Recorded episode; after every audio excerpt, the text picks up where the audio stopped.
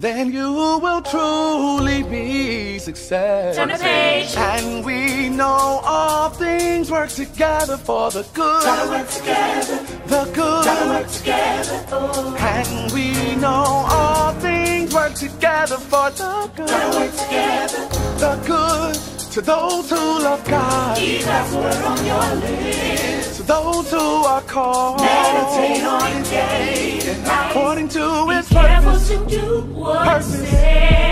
It's His purpose, not mine. And we know all things work together for the Gotta good. work together. The good.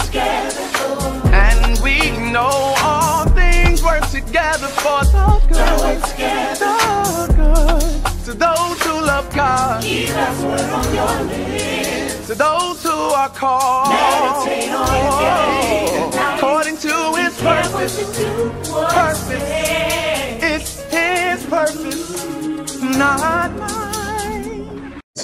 Hey, everybody. Can you hear me? Thumbs up. Thumbs up if you can hear me. We are live. We are live. We are live. I hope that you are well. All right. Good, good, good. Excellent, excellent, excellent. Tag your friends and tell them to get on, get on with the get on, get on with the get going. All right. So excited that you're here. We are going to Second Kings, the fourth chapter and the first verse. When you're ready, say I'm ready in the chat. If you're new, tell us who you are.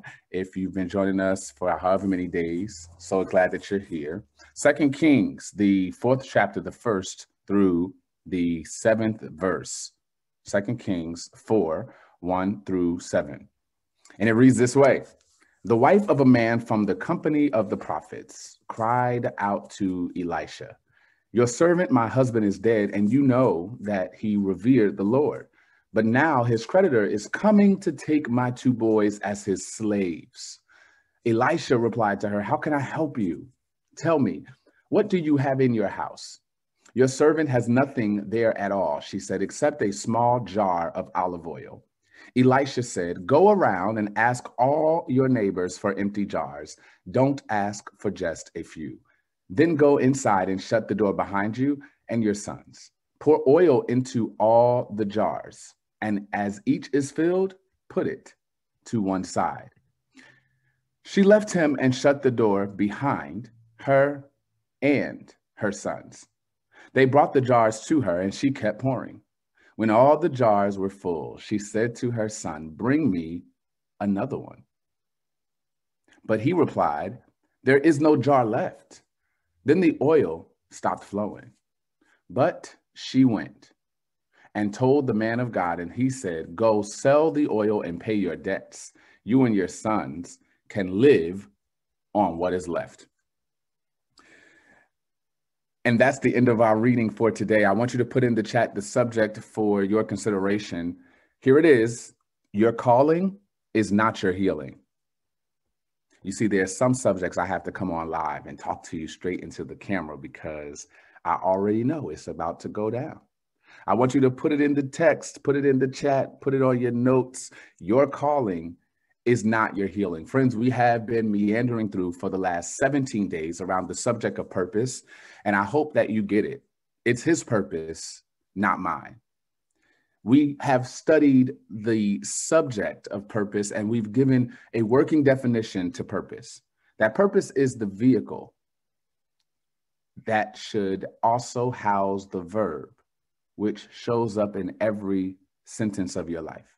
Purpose is the vehicle, passion is the fuel, calling is the echo that has been stalking you from childbirth. Assignment is a temporary rest stop. It will not last forever, but it is necessary for destiny. And destiny is destination or the punctuation mark at the end of your life sentence. And we've been looking at key and critical characters to discuss purpose in a multiplicity of ways. And today, I want you to know that even spiritual people pick wrong. We see this even in the selection of David, the king, when Samuel, who had been reared and anointed, appointed, led, and taught by this wonderful man, Eli, is now told to dethrone one king, Saul, and to anoint another, David. We see how that same God who told Samuel to go to Jesse's house also went into Jesse's house and picked the wrong son. It is possible for you to be spiritual and pick wrong. It is possible for you to hear one part of the word and not get clarity about the other. It is possible for you to miss. What is also possible is that many times people will assume because I'm called, that also means I'm capable. Because I'm called, that also means I'm competent. Because I'm called, that also means despite my character flaws, God will use me. And when we make these assertions and conclusions, we forget that even with Moses, God used Moses in spite of his problems, not without concern for his problems.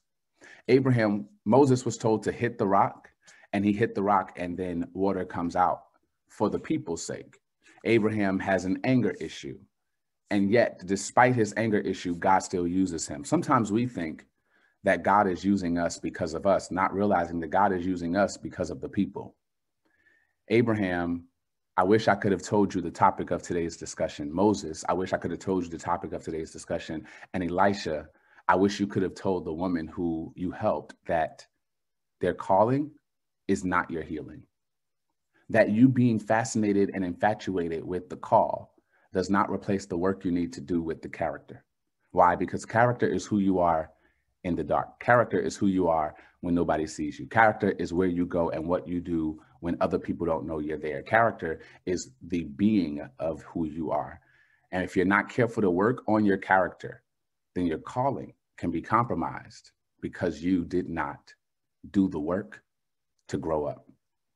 I think that every single verse in this particular passage is one that we could preach about for purpose. Let me start with verse one. The wife of a man from the company of the prophets cried out to Elisha. I want you to put in the chat, her husband was a prophet.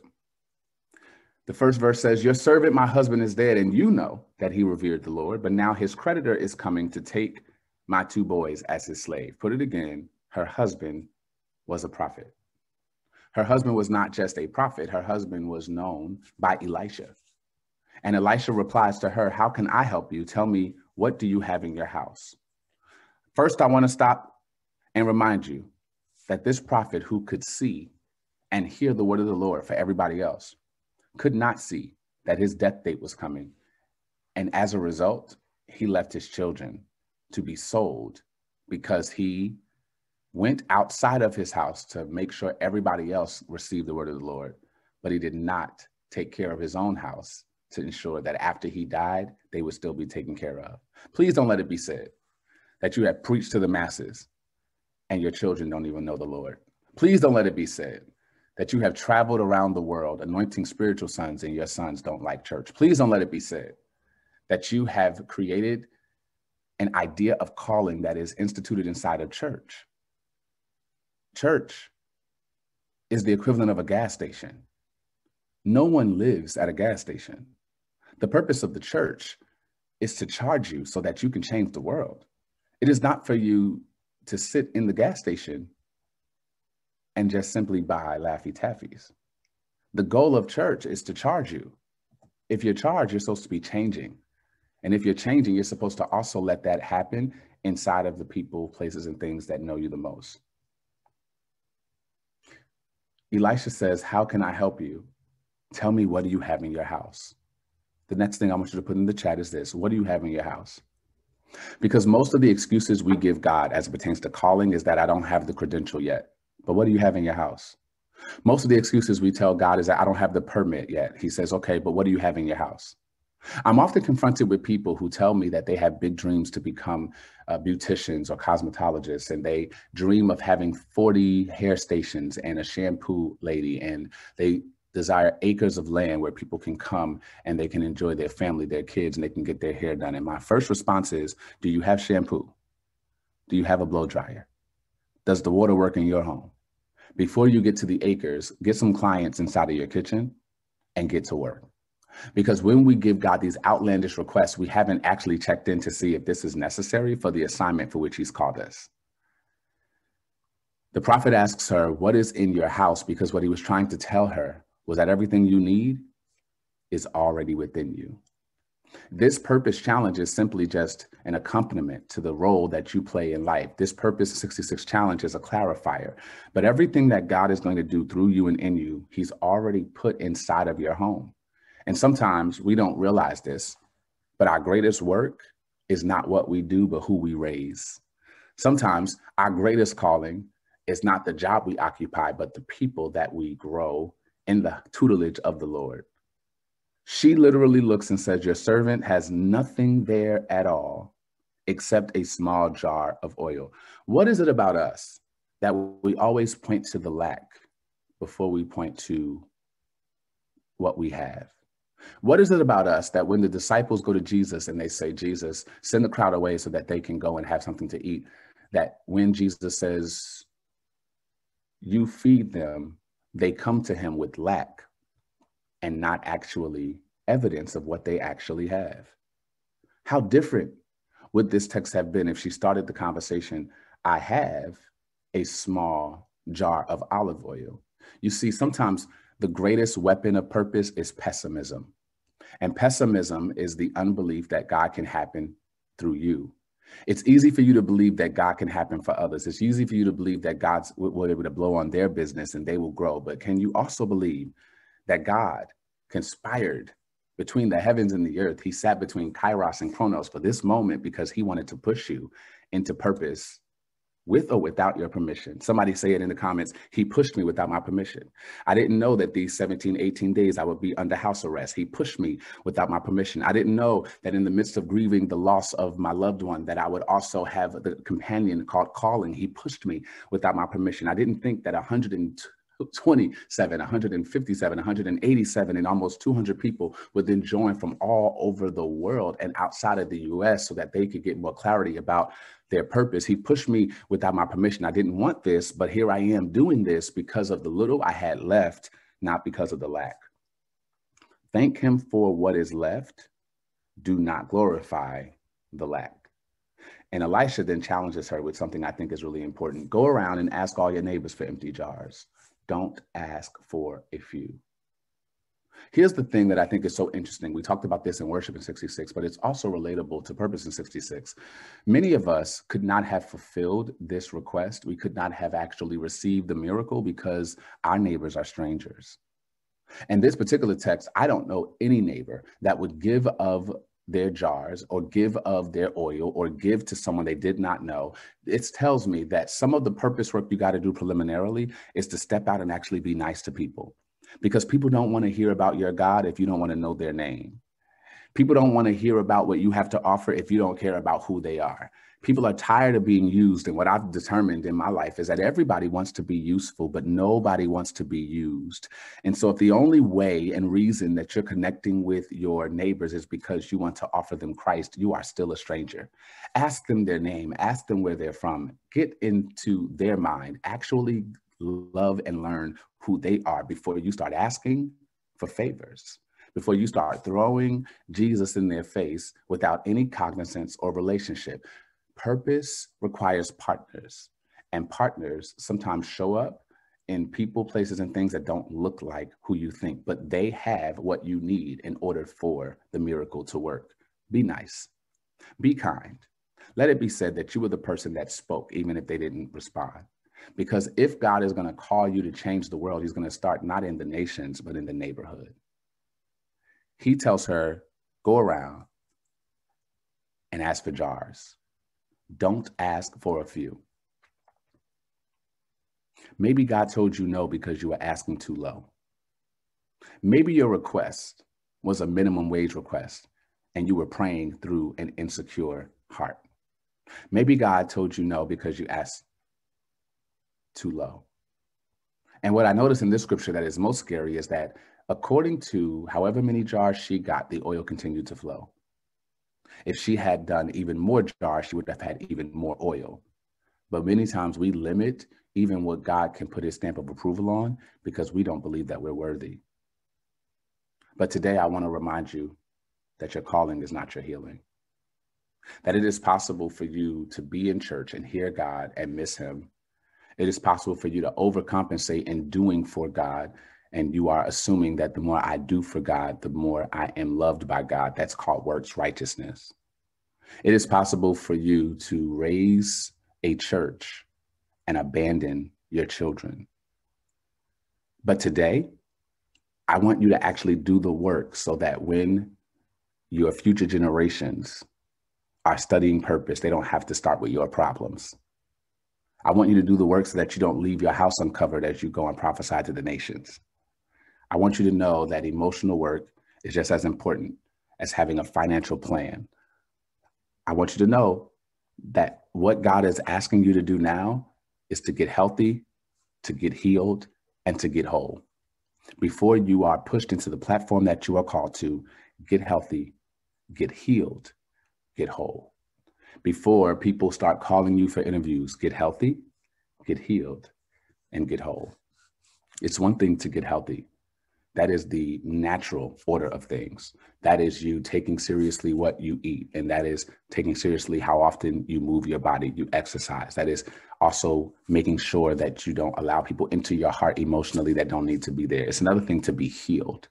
It is another thing to move that wound into a scab as a reminder of what God can do. And then to be whole is to walk out into the world not remembering the pain that was incurred upon you because of what somebody did to you. Be healthy get healed, and get whole. How do we do that? Number one, we've got to have a hard conversation with God. And that is the challenge that I think many people miss. If the only time God has a conversation with you is because you have a microphone in your hand, then your calling is trying to be your healing. What God wants is alone time with you, pulled away from the crowd so that you and God can process some grief before you bleed on innocent bystanders. You do that by having a hard conversation with God. Then you have a hard conversation with yourself. It is time for you to accept that what is gone has gone and what is new is here. And for those who left you, it just simply reminds me that those who are called to me, they can't leave. And those who are not, they cannot stay. Having a hard conversation with myself means owning up to the fact that I sabotage some of the situations and decisions for which I'm responsible. And it's nobody else's fault, not the devil's fault, not my mama's fault, not my dad's fault. Because the more I ascribe fault to them, the less I'm able to own up to what I need to do for me. And I got to do this one for me. This is the season that I am going to move forward independent of their endorsement, independent of their acknowledgement, and independent of their forgiveness. I am walking in a season of lateral forgiveness, where I forgive people who didn't even say I'm sorry. And then finally, you have a hard conversation with uh, others, with those you loved. I wonder if the woman in the text would have asked her sons if they could help out by working at the local shop if she would have been in the situation she was in. I wonder if the issue is that the woman was trying to take care of everybody else the way her husband took care of her, but did not include them the way her husband didn't include her. I wonder if the marriage would have been different if he had come out of church, came back home, and sat down and said, These are our bills. It's so interesting how you can live with someone in the house and they are not even clueless. They are clueless around where you are and what you have and what you don't. So have an honest conversation with God. Have an honest one with yourself and then have an honest one with others. That's your purpose project today. It is to bridge the natural with the spiritual. It is to clarify yes, I am called to this, but this is not going to heal me. The success of my calling does not equate to the success of my health. And I'm going to make sure that I do the work to get healthy in these ways so that I can be healed and whole for somebody else. Let's pray. Eternal God, our Father, I thank you because this word that you've given us has given us clarity around healing. Richard Smallwood wrote this song that says, There's healing for your sorrow and healing for your pain. Healing for your sickness, there's shelter from the rain. Lord, send your healing. For this we know there is a balm in Gilead to heal the soul. And I pray today, God, that you would heal our soul, heal our souls, heal our minds, heal our imaginations, heal the places of pain that are so deep that we have lost our own center. Help us to remember that our calling is not our healing, that what we do for you does not replace the work we need to do to get in the spirit so that you can clean our hearts. Father, we just want you to hear our prayer. I pray in the mighty and matchless name of Jesus that this lesson will seep deep down into the hearts of those who need it and that you would usher them in into a place where they are safe. That is my prayer. In Jesus' name, amen.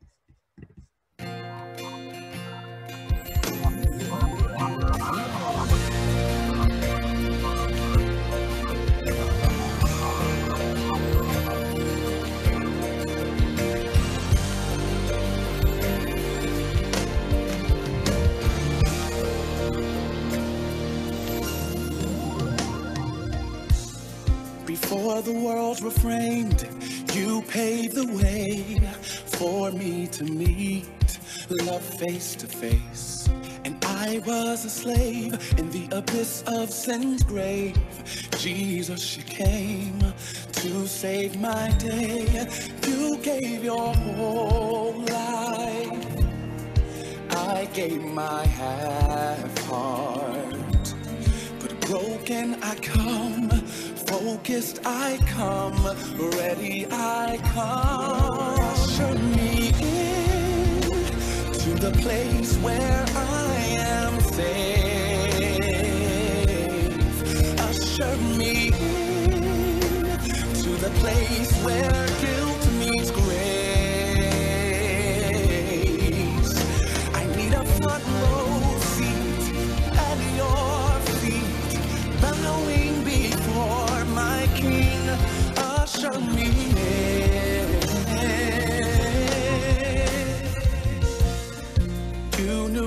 sin, but became sin for men and women who would one day forget you. And you knew no wrong, but you still learned my song. So one day I would have a place to belong. You gave your whole life. My half heart. But broken I come, surrendered I come, ready I come to the place where I am safe.